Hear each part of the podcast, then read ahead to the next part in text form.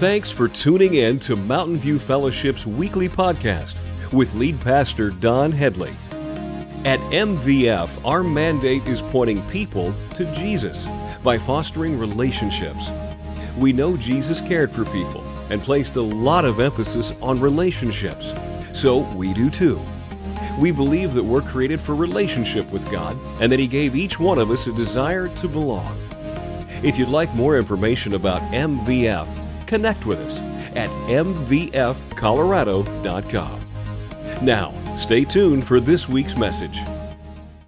I've told you guys I'm all about this season. I love it. I think uh, it is just a, one of the greatest seasons of all time. You just get to enjoy uh, each other's company and celebrating the birth of our Savior, our Lord and Savior. And, and today we're going to dive into that story a little bit uh, because it, it is, it's what the season is all about. And yet, so often we lose track. We've been in this Advent message series called Home for Christmas. And, and the reason we started this a few weeks ago was to really kind of spell out what the Christmas season was all about and to understand that it's bigger than I think sometimes we, we think it is. Uh, what we found out a few weeks ago, if you were with us, is that this is not our home.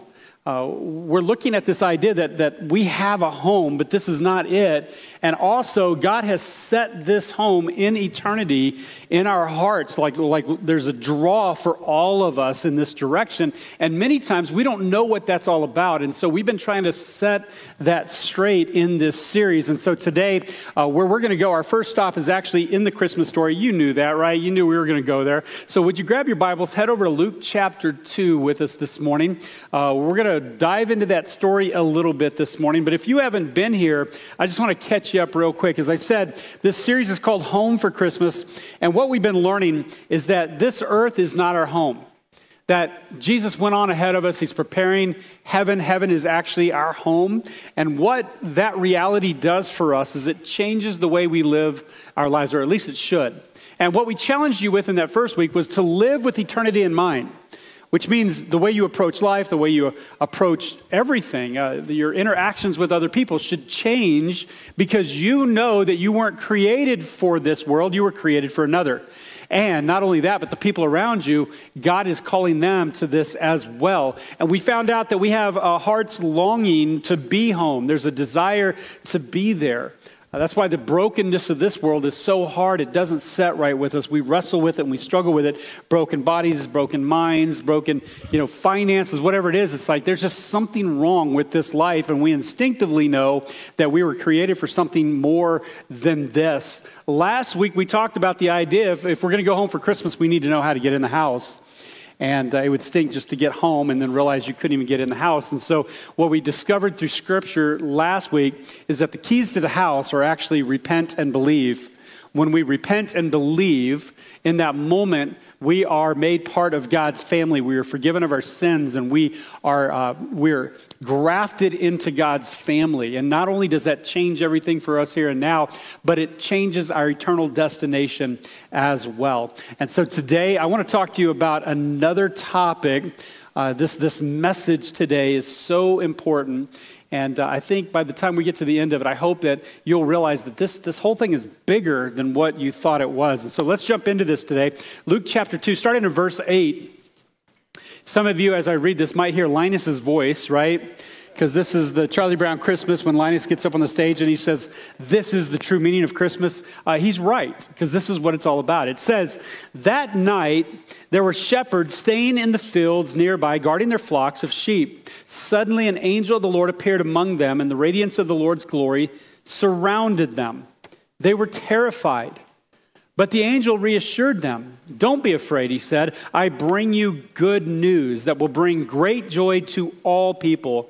The Savior, yes, the Messiah, the Lord, has been born today in Bethlehem, the city of David. And you will recognize him by this sign. You will find a baby wrapped snugly in strips of cloth, lying in a manger. Suddenly, the angel was joined by a vast host of others, the armies of heaven praising God and saying, Glory to God in highest heaven, and peace on earth to those with whom God is pleased. I absolutely love this story. Uh, the, the whole Christmas story in Matthew and Luke is just fascinating when you read them all through. And uh, there was a survey done years ago to identify, you know, what characters of the Christmas story that most people identify with. And you might be thinking, well, maybe it's Joseph or Mary. Uh, hopefully, it wouldn't be Herod, right? You wouldn't want to relate to him. But uh, which character do you relate most to? And can you guess what most people said? By a vast majority, people said they related to the shepherds more than anybody else in the Christmas story. Uh, and I don't think that's surprising that shepherds came out on top. Uh, I remember when I was young, uh, growing up, uh, we would go to church, and every year they would have a, a Christmas play for the kids. We would have to get up in front of the church and do our Christmas play. And for some reason, I never got picked to be the angel. I don't know what the deal was. The teachers probably knew me better. Um, but you know what I played every year? I played a shepherd, yeah. And it was awesome because mom would break out my, my uh, bathrobe and she would break out a towel, you know, and she'd put a towel on my head. And there was a piece of cloth that she would tie around my head to hold the towel in place. And they'd give you some stick, and you'd go up and you'd say your one or two lines. And that was the whole play for me as a shepherd. And, and somehow I ended up playing the shepherd every time. But honestly, even as an older person today reading this story, um, the shepherds fascinate me. They really do.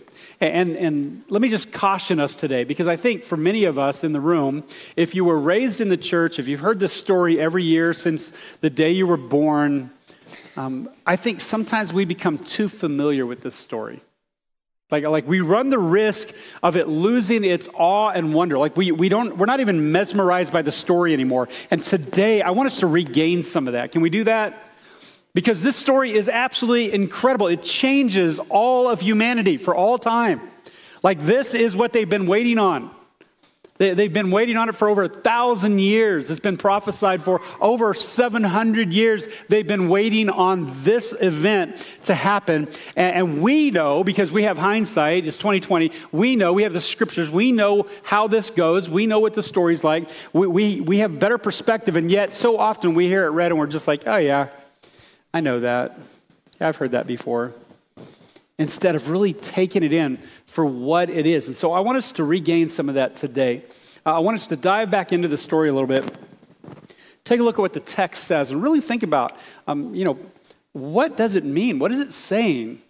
And what applications does it have for us here and now? Because I promise you this, um, as relevant as it was 2,000 years ago, it's just as relevant for us here and now. Uh, it starts in verse 8. It says, That night there were shepherds staying in the fields nearby, guarding their flocks of sheep. Now, I, I, I, told you when I was a kid, I loved this story. I'd read that and just loved the story of the shepherds. But as I got older, I started noticing something that we're not given any names. Do you realize that? Like, we're not even told how many. We're just told these shepherds are just out in the field. And when I was a kid, I'm like, yeah, that's awesome, man. You know, as a little boy, you're like living under the stars, nobody to tell you what to do. You're just moving around. That's awesome, man. I want to, you know, and, and, that's the picture that you had when you were a kid. But as I'm getting older, I'm realizing um, the shepherds weren't all that I thought they were. And, and here we have this, this group of shepherds, not told how many, not told any names, and, and they're given a message that I think is absolutely incredible. It is the greatest message ever delivered and was given to this group of people. Uh, it's ironic, the shepherds with no name were to hear the announcement of the birth of the good shepherd, whose name would eventually be the name above all names. Um, it's just fascinating to me. Now, normally, the birth of a, a prince would be announced to a king or other dignitaries. It definitely wouldn't be given to shepherds. This, this princely announcement was given to these lowly shepherds. It wasn't given to the king, it wasn't given to the priests, it wasn't given to the rulers, it wasn't given even to the Sadducees or the Pharisees, who were the religious leaders of the time. They were right there in Jerusalem. Why wouldn't they go there and give it to them? Why would they go out in a field and find these outcasts in the Jewish culture? Why would they do that? I think there's a reason for it. I mean, when you dive into who the shepherds were, I think it, it becomes more evident as to why God chose to do it this way. Uh, see, throughout the history of Israel, shepherding actually was a noble profession. You go clear back to Genesis, you find out Abel was a, a shepherd.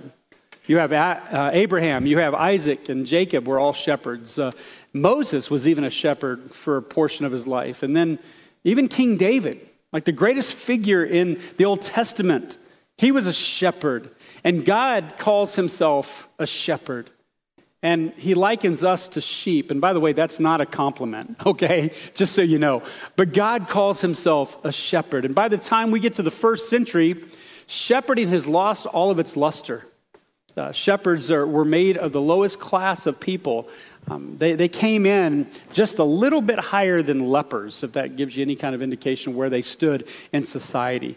And actually, the Talmud, which is a, it's just a collection of interpretations and insights by rabbis. They would read the scriptures and then they would try to interpret. Uh, they, would, they would write these things down. They even wrote, they said, no help is to be given to heathen or shepherds. That's how bad they were. That's how lowly they were thought of within this culture. Now, why? Well, for a lot of different reasons. Uh, they were considered ceremonially unclean because of their work, because of, they were working with the sheep all the time. They couldn't leave them. They had to be out there with them all the time. They were unable to come into the synagogue or the temple. They, they, they were left out of all religious services. They were also isolated and forgotten. Because of their sheep, they had to migrate around. They had to look for, you know, food and, and water for their flocks. And so they didn't stay in any one place very long. And so therefore, not a whole lot of roots were set down. Not a whole lot of relationships were formed. And, and people were very distrusting of them because they were uh, moving around so much. So they were treated with contempt and mistrust. Um, they, they were suspected of stealing from others. If they were around and something came up missing, guess who got blamed first? Their testimony was never allowed in court because they were so unreliable. They, they were this low in culture. They were known for being brash and bold, and I think some of that probably just came from the way that they lived. They were just self supportive, lived on their own, out in the fields, away from society. That's why, for most people, they, they, they were appalling. They didn't want to be with them. Now, in a sense, I think these anonymous shepherds actually represent all mankind. I think it's one of the reasons why we see them here in this story, because they're a reflection of who we are. We're all undeserving. We're in desperate need of God's grace. We, we need a Savior.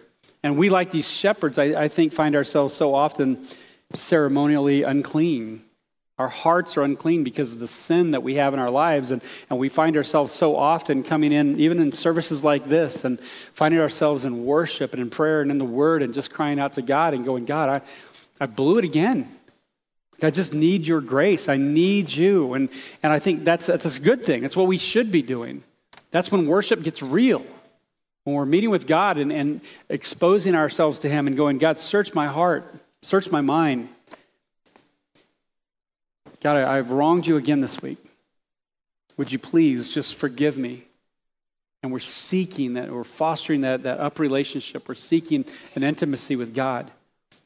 Now, as fascinating as the shepherds are, I think they're a great part of the story, but I think the greatest part of this entire Christmas story is actually the message that they received. What was the message that they received? Uh, again, after thousand years, over 700 years of prophecy, they've been waiting on this, and this is the message they get in verse 10. But the angel reassured them, Don't be afraid. He said, I bring you good news that will bring great joy to all people. The Savior, yes, the Messiah, the Lord, has been born today in Bethlehem, the city of David. And you will recognize him by this sign. You will find a baby wrapped snugly in strips of cloth, lying in a manger. Suddenly, the angel was joined by a vast host of others, the armies of heaven. I love that. The armies of heaven praising God and saying, Glory to God in the highest heaven and peace on earth to those with whom God is pleased. Uh, it's an incredible story. And sometimes, like, like I said, we just read it and we don't stop and put ourselves in that place and, and think through that. Like, what would that be like to receive that message that God Himself has come? Emmanuel, God with us, that He stepped out of heaven. He's born in flesh to be with His people. That's the essence of the angel's story. It is the fact that the Messiah, the Savior, yes, and He says, yes, the Lord has been born. He's arrived on the scene. Peter, uh, Eugene Peterson, when he wrote uh, his kind of paraphrase of scripture called The Message, he wrote it this way. He just said, And God put on flesh and moved into the neighborhood. I like that, man. God came to be with us. It's what uh, Taylor was talking about earlier during worship. This, this uh, amazing idea that, that God steps out, He steps in um, into our darkness to be with His people. Uh, the message to the shepherds, I think, is especially fitting because Jesus came as the good shepherd. He, he became the Lamb of God who would be sacrificed for the sins of all the world. Uh, this is the message that they receive. This is, this is the message that changes everything that God has come to earth. But who was the message for? But we know the story. The, the, shepherds are in the field and the angels appear and, and deliver a message, but was it just for them? Do you remember who the message was for? It's found in the second part of verse 10. It says, I bring you good news that will bring great joy to, say it with me, all people. All people. Don't miss this because this is a critical piece of this. It is uh, good news that will bring great joy to all people, capital A L L, all people. This was always the plan. Can I just say it that way? Uh, we talk to a lot of people who I think uh, through scripture they just kind of get a little confused. And so I just want to make sure we're clear about this today. This was not a band aid. This wasn't um, last minute plan that, get, that God was slapping together. This was decided in eternity past that this was going to be the plan. Well, what about God's people in the Old Testament? What about you know the Israelites? And what about the Jews? Aren't they God's people? Um, can I just say it this way? God used them all through the Old Testament to display who He was, to, to show His love, and to display His glory to the world around them. But He knew that the day was going to come when He would send His Son, who was going to come, be born in flesh, live a perfect life, die at the cross, rise again, and create in His blood a new covenant that would be for all people. This was always the plan. So today, uh, it's not about Jew. It's not about Israel. It's about those who say that they believe in Jesus Christ. It's about his church. That's God's people. This was always the plan. And Jesus clearly states this in John 3 16 and 17. He says this For this is how God loved the world. He gave his one and only Son, so that who? Everyone who believes in him will not perish, but have eternal life. God sent his Son into the world not to judge the world, but to save what? The world. Save the world through him. This was the plan. It was, he desires that all people come to know who he is and to believe in him, to receive him. If you skip down to verse 36, it says this And anyone who believes in God's Son has eternal life. Anyone who doesn't obey the Son will never experience eternal life, but remains under God's angry judgment. Now, many people read that and they're like, oh my goodness, I can't believe God would do that, right? But if you read that, that one verse one more time, what you find out very quickly is that God came for everyone. He gave us life, He, he paid for our sins. Not just your sins, but the sins of the world. And then he offers it to us and he, and he he desires that we would accept it. So, whether we are with him for eternity or we remain under God's angry judgment, as it says here, that's up to us. That is our decision. Whether we accept this, this Christmas message or whether we reject it. Jesus goes on to sum up his entire reason for coming in Luke chapter 19. He says, For the Son of Man came to seek and save those who are lost. Do you know who he's talking about? Every one of us. He's talking about all people, everyone. And afterwards, Peter would actually make this point very clear in 2 Peter 3 9.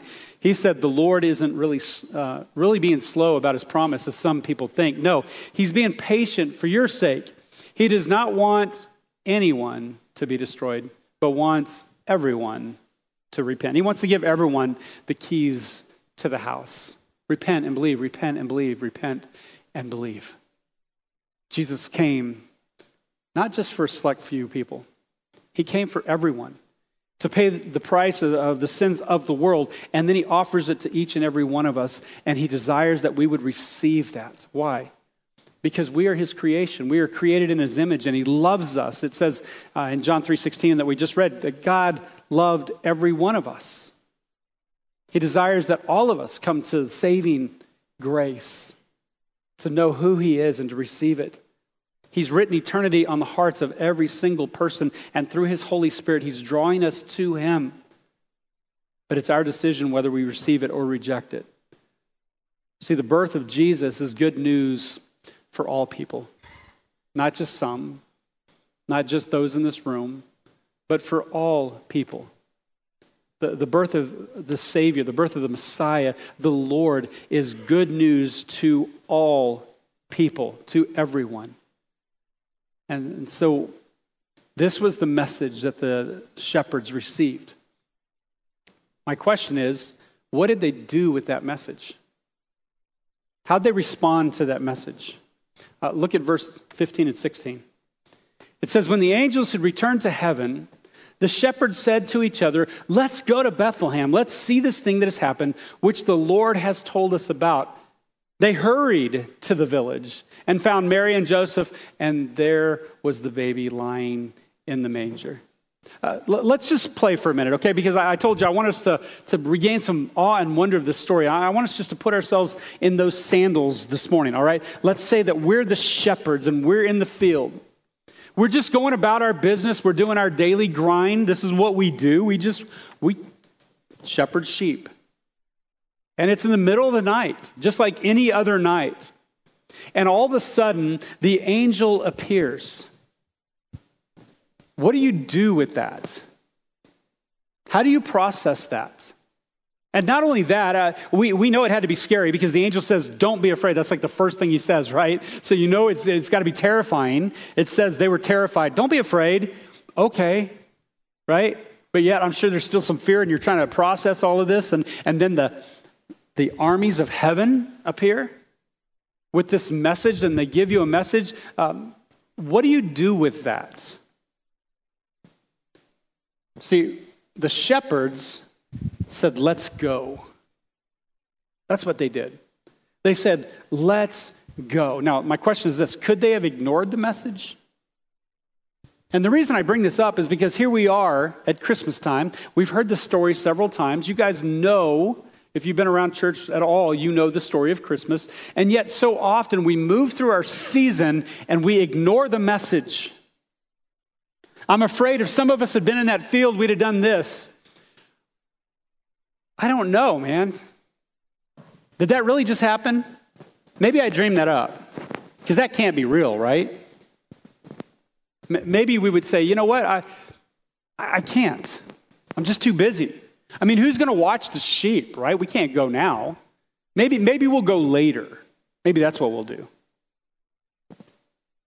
But see, not the shepherds. I love their response. They, they pulled like a Tom Brady, you know, in that Hertz commercial. Let's go, right? Let's just, let's go. And they just took off and they went. And it, and, and it says that they hurried. Like there was some urgency to it. Let's go, find Jesus. They received that message, they accepted it. Now, um, you can also receive that message today. If you've never received Christ before, today's the day to do that. I've told you, you have a God that loves you, that He reached out, that He sent His Son for you. And I know as I'm speaking that there's somebody in this room that thinks, well, that's great for everybody else, but that's not for me. And I want to tell you, you're wrong. It's for all people, even you. It's for you. Today's your day. How do you receive Christ? It's what we talked about last week repent and believe. If you don't know how to do that, talk to the person that invited you or come to talk, you know, talk to one of the pastors. We would love to help you start this journey with Jesus today. Don't let another day go by. But, but make it right. Receive this gift. I love what Corrie ten Boom said. She said, If Jesus were born a thousand times in Bethlehem and not in me, then I would still be lost. Some of you have sat through Christmas messages year after year, and you've never let Jesus be born in your life. Today's the day. Don't let it go by. No. Some of you, I know, have already received that gift. Like you're sitting here and you're like, okay, great. That's, I, I love that because we need Jesus, but I've already received Jesus. How is this message for me? Well, the question is in the text, what did the shepherds do? Did they just receive the message and just go back as things were normal? Did they just get on with their life? Is that what they did? No, take a look at verse 17 and 18. After seeing him, the shepherds, what? Told who? Everyone. They told everyone what had happened and what the angel had said to them about this child. All who heard the shepherd's story were astonished. Astonished. Why? Because it is the greatest news ever told. Because it is good news that brings great joy to all people. They didn't just go back to their sheep and go, well, that was fun. Well, I'm glad I know Jesus. No. Not only did they accept it, but they went and they announced it. And this is my challenge for those of you in the room that already know Christ, because a big part of Christmas time is giving. You know that, right? I mean, we, we get together at Christmas and we give out presents. Some of you, you do this ungodly thing, like you give presents on, on Christmas Eve. I don't understand that. I'll pray for you. But usually, you're supposed to, on Christmas Day, get together and give presents and open up presents. It's all about giving. And, and during this time of the season, our culture, not, not just believers, but everybody seems to be more giving. They're, they're giving of goodwill and of their time and resources, and it's just a big part of it. Well, guess what? This is the greatest gift ever given. Doesn't matter what you give somebody in a box, it's never going to compare to the, the gift of who Jesus is, introducing them to their Savior. When you do that, not only are you giving them a, a gift that's going to change this life, but it changes their eternal destination as well. See, the whole story of the Bible is not just how do I get to heaven? The whole story of the Bible, all the way from Genesis to Revelation, is about a God who comes down to be with his people so that we can go and be with him. That's what he wanted from the very beginning. That's what he did through Jesus Christ, and that's what he continues to do today through his Holy Spirit is to dwell with his people. But see, he didn't just come for you, he came for all the people around you. Remember, all, capital A L L, all people. That coworker that drives you crazy? Yeah, that one. That kid that keeps cutting across your property? Him too. That lady that you just want to strangle? Mother in laws? Was, was that too soon? Like, I, I know we're like a week from Christmas. Maybe they're here with you today. I didn't mean to do that. Sorry. Any, anybody, everybody, each and every person, all people, everyone, every person that you come into contact with,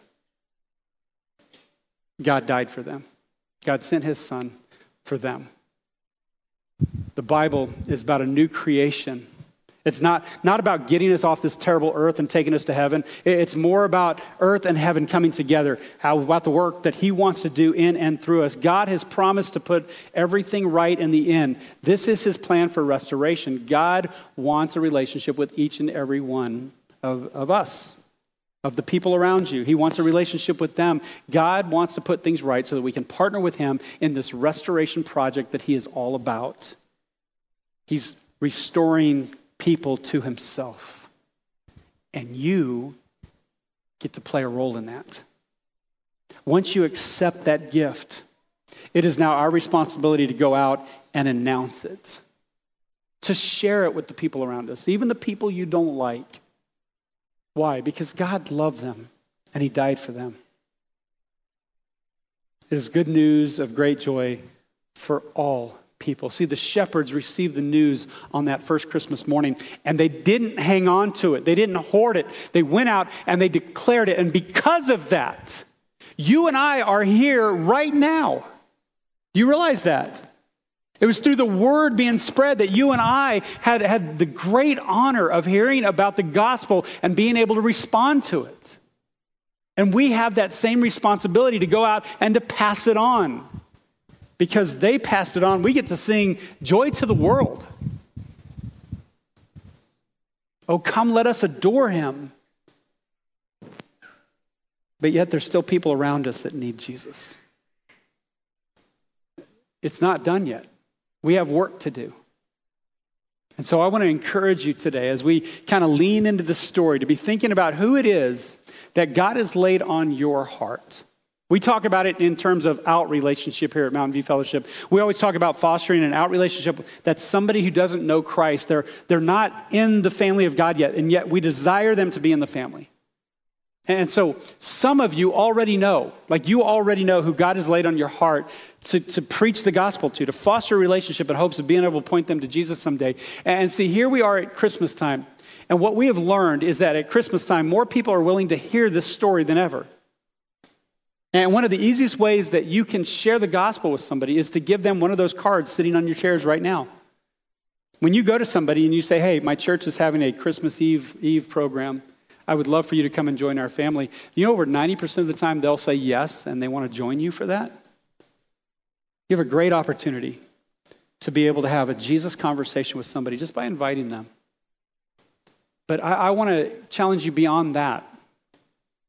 I want you to pray about who it is that God has laid on your heart that He desires that you not just accept this gift, but you announce it. You go and give it to somebody else.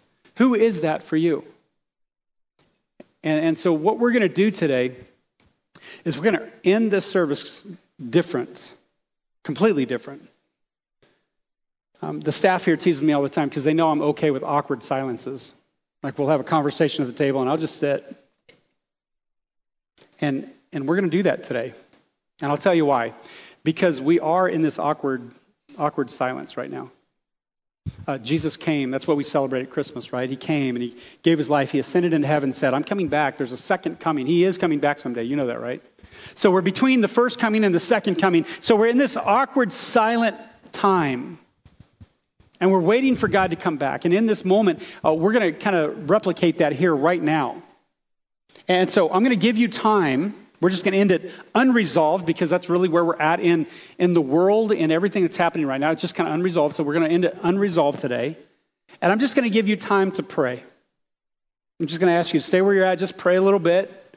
And you're going to pray about either the person that God has laid on your heart, your out relationship. Who is it that you're, you're called? It's your family, maybe a coworker, a classmate, whatever it is for you, that kid that cuts across the field, whatever it is, right? Um, pray for that person. Now, if you don't know who you're called to reach, that's your prayer. God, would you reveal to me who it is in my life that I need to go out of my way to love and foster relationship so that they might know who you are? That their life might be transformed by the power of your Holy Spirit. And so when you establish that, whenever that is, I'm just going to give you plenty of time. And um, we have these plexiglass boards up here on the platform with pens laying around them. Um, I want you to come up and I just want you to write, now listen to me, just write their first name or maybe an initial or something like that, initials. Don't write their name and date of birth and social security number, okay? Don't do that. Um, I, I want to keep it somewhat veiled, but in this moment, what we're doing is we're declaring, we're committing ourselves to this. That God, I'm going to do everything I can to let this person know about you. And I just want you to write their name on the plexi board. And for a couple of reasons. You're committing to it, but also we're going to be praying over that as well. And so um, spend some time in prayer. Pray for those people in your life that don't know Christ. Pray for, um, if you don't know who that is, then pray that God would reveal that to you. And then when you're ready, come forward and you can put it on the board. Now, if you, uh, if you need to leave, if you're going to have conversations, if you would just take it out in the lobby, and we're just going to create this space in here and let it be kind of quiet and um, an environment of prayer. Is that a deal? All right, let me close this in a word of prayer and I'll just turn it over to you. Heavenly Father, I thank you and praise you, first of all, that you loved us so much that you came. You stepped out of heaven. You came into this dark place. You lived a perfect life. You gave your life to pay for our sins. And Lord, uh, we celebrate that today. But Lord, help us not to hoard that. Help us not just to hang on to that. But God, create within us a burning desire uh, that it's got to come out. Fill us so much of Jesus that when people bump into us that it just spills out. God, would you show us who it is that you're calling us to reach in our lives? Maybe it's a family member, maybe it's a classmate or a coworker. Just reveal to us who it is that, that is in our area of influence that needs you more than ever. And Lord, help us this Christmas season to go out of our way to announce, to proclaim who you are to the world around us. God, we give you this time. We just ask that uh, your Holy Spirit would move and work in our minds and hearts. We pray all this brings glory and honor to the name of Jesus Christ and all God's people said. Amen.